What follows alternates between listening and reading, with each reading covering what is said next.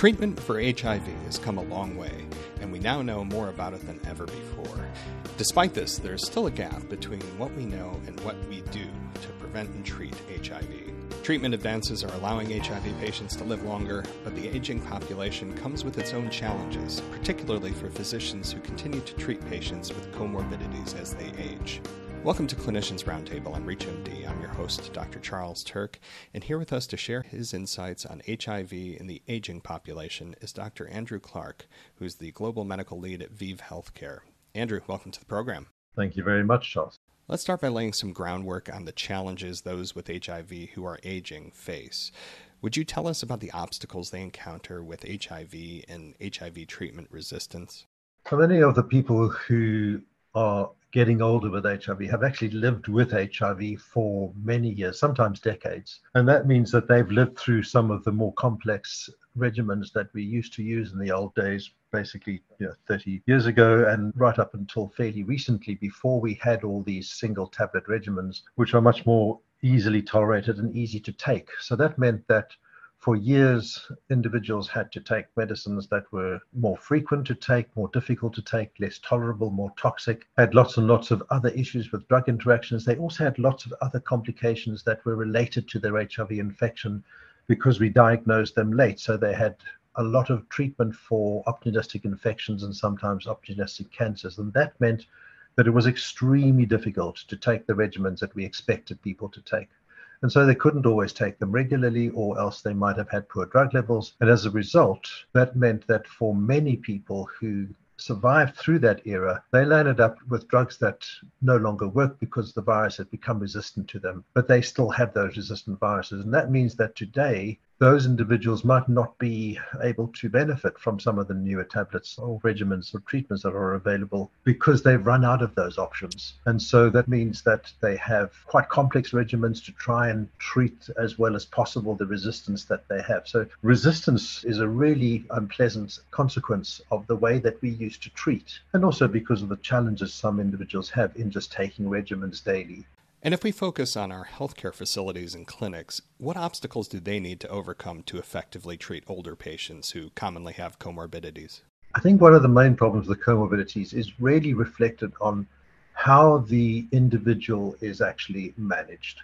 So if all of the resources that they need are in a single venue or a single clinic destination, like we often have in some of the clinics around Europe, then that's a little bit less challenging because those individual specialists that manage those comorbidities typically sit in the same clinic and they can just basically pop down the passage. And it's not quite as difficult. But if they're attended to by individuals who don't have those other comorbidity specialists to hand, then that means that the individual who's got multiple comorbidities spends an awful lot of time and expense and effort trying to navigate their way around the different appointments that they might have. And they might have to go to opposite sides of the town or the city. So it becomes really, really difficult for individuals who've got multiple comorbidities to have those comorbidities managed if they're not all in one place. And I think the biggest risk of something like that is that then you land up with multiple healthcare providers treating an individual who don't always communicate as effectively or on time for when they might need to see the next person that's looking after them. And that means they don't always know what treatments they're on, and that's an incredible risk for really serious drug drug interactions. Now, if we take a look at how treatment has advanced, Andrew, are there any other concerns or challenges clinicians faced when prescribing more recent medications to HIV patients with comorbidities?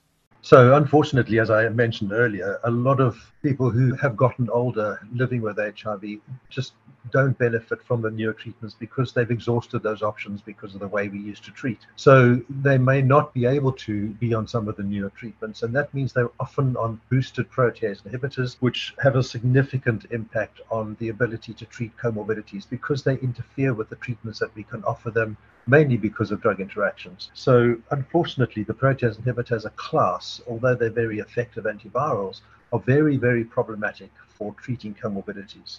And sometimes they in themselves can cause some of the comorbidities or exacerbate the comorbidities. So, cardiovascular problems or cardiometabolic problems can be very significantly exacerbated by protease inhibitors as a class. And so can other systems and organ systems like the you know, cardiovascular system and the renal system doesn't particularly like boosted protease inhibitors So we know over long assessments of cohorts that those uh, two systems, so cardiovascular disease and renal disease, are exacerbated by individuals who've been on protease inhibitors for a long time.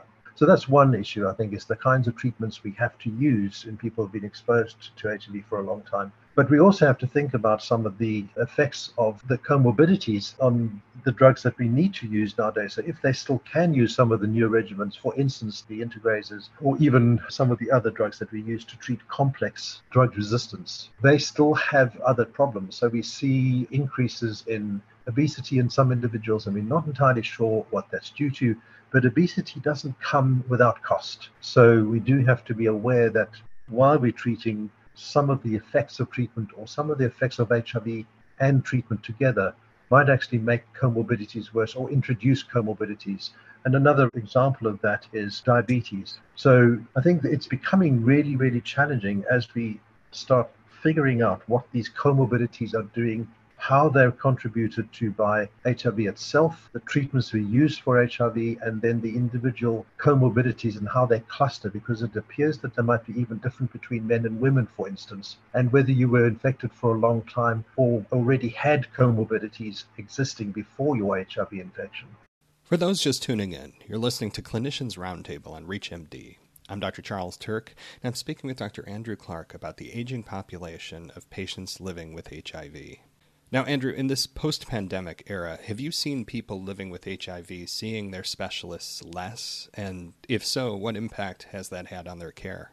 Well, unfortunately, COVID has had a massive impact on the way that we care for everybody. So some of the clinics have actually not just been impacted by COVID during COVID, but have fundamentally changed how they are able to or even willing to treat patients. So you see many clinics now adopting these hybrid systems where they will only see some patients in person when they really need to or for their sort of biannual or annual checkups. And that means there's a really huge reduction in the face to face time that many patients will now have with their treating clinicians. And so I think in some ways this makes sense. If you don't need to see someone, but you can still video conference them and you can still have a teleconference with someone and just make sure that they're okay, particularly if they are stable. And many people living with HIV have been stable for years. So they don't necessarily need to be seen for their HIV issues, but they may need to be seen for comorbidities. So I think the hybrid system might work for many individuals, but for those individuals with mental health problems or other challenges, particularly multiple comorbidities, it isn't an ideal situation. And they do need to see people face to face, and clinics just might not have those resources. But for other individuals, this is ideal because if you no longer have to travel vast distances to go to your clinic, that's perfect. So for many individuals, this actually worked out quite well. So it's not all bad. And how have stigma and social challenges impacted patients who have lived for some time with HIV? I think stigma, unfortunately, and discrimination for people who are living with HIV is almost in well, it is inescapable. There's just no way that anyone with HIV is going to be completely free of some form of stigma somewhere. And as this is a discussion about people who are aging, aging or ageism itself, it carries its own form of stigma. So you land up with someone who has lived with HIV for a long time and they may belong to a, a socially discredited group of individuals. So that in itself carries its own stigma. And then you have people that are now aging. So you have these intersectional layers of stigma. And often, in fact, stigma originates from healthcare systems and clinics themselves. And unfortunately, stigma has many adverse effects. It impacts the way that people see themselves, so their level of self esteem, their mental health. It also might impact on their willingness to engage in care because if the clinic itself is hostile or they feel internalized stigma and are ashamed to go to an HIV clinic, which then discloses them, you know, all of these things can really affect someone's ability to adhere to care or even decide on being adherent with their medication and seek care. And then this sort of internal stigma and the shame that's associated with that, the mental health complications that that brings, the social isolation that stigma might enforce. There really are very profound effects of stigma. I think what's not been appreciated until fairly recently is that stigma and stress have profound health consequences for individuals and actually increase their morbidity and mortality. And older people are even more vulnerable. So, once again, because this is a topic about older people, we do have to really do something about stigma and think of it as a health crisis and not just as a social construct.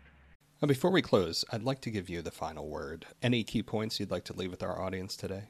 Well, getting old with HIV is something that fortunately we're able to talk about because when we first started, or when I first started treating individuals with HIV in the early 80s, getting old just wasn't an option. Now we've got most of the people we treat living pretty much the same sort of lifespans as people without HIV, but they come with a set of challenges. So while we've got people living longer, we don't have them living as well. So, this accumulation of comorbidities, unfortunately, is something that we don't fully understand. So, we're only just now starting to understand that the comorbidities are occurring more frequently, they're clustering differently, there may even be differences between men and women. But it is now, I think, the single most important challenge that we have in how we're going to manage all these comorbidities in people as they age. But ultimately, I think the clearer message is that we need to start much, much sooner. We know from the general population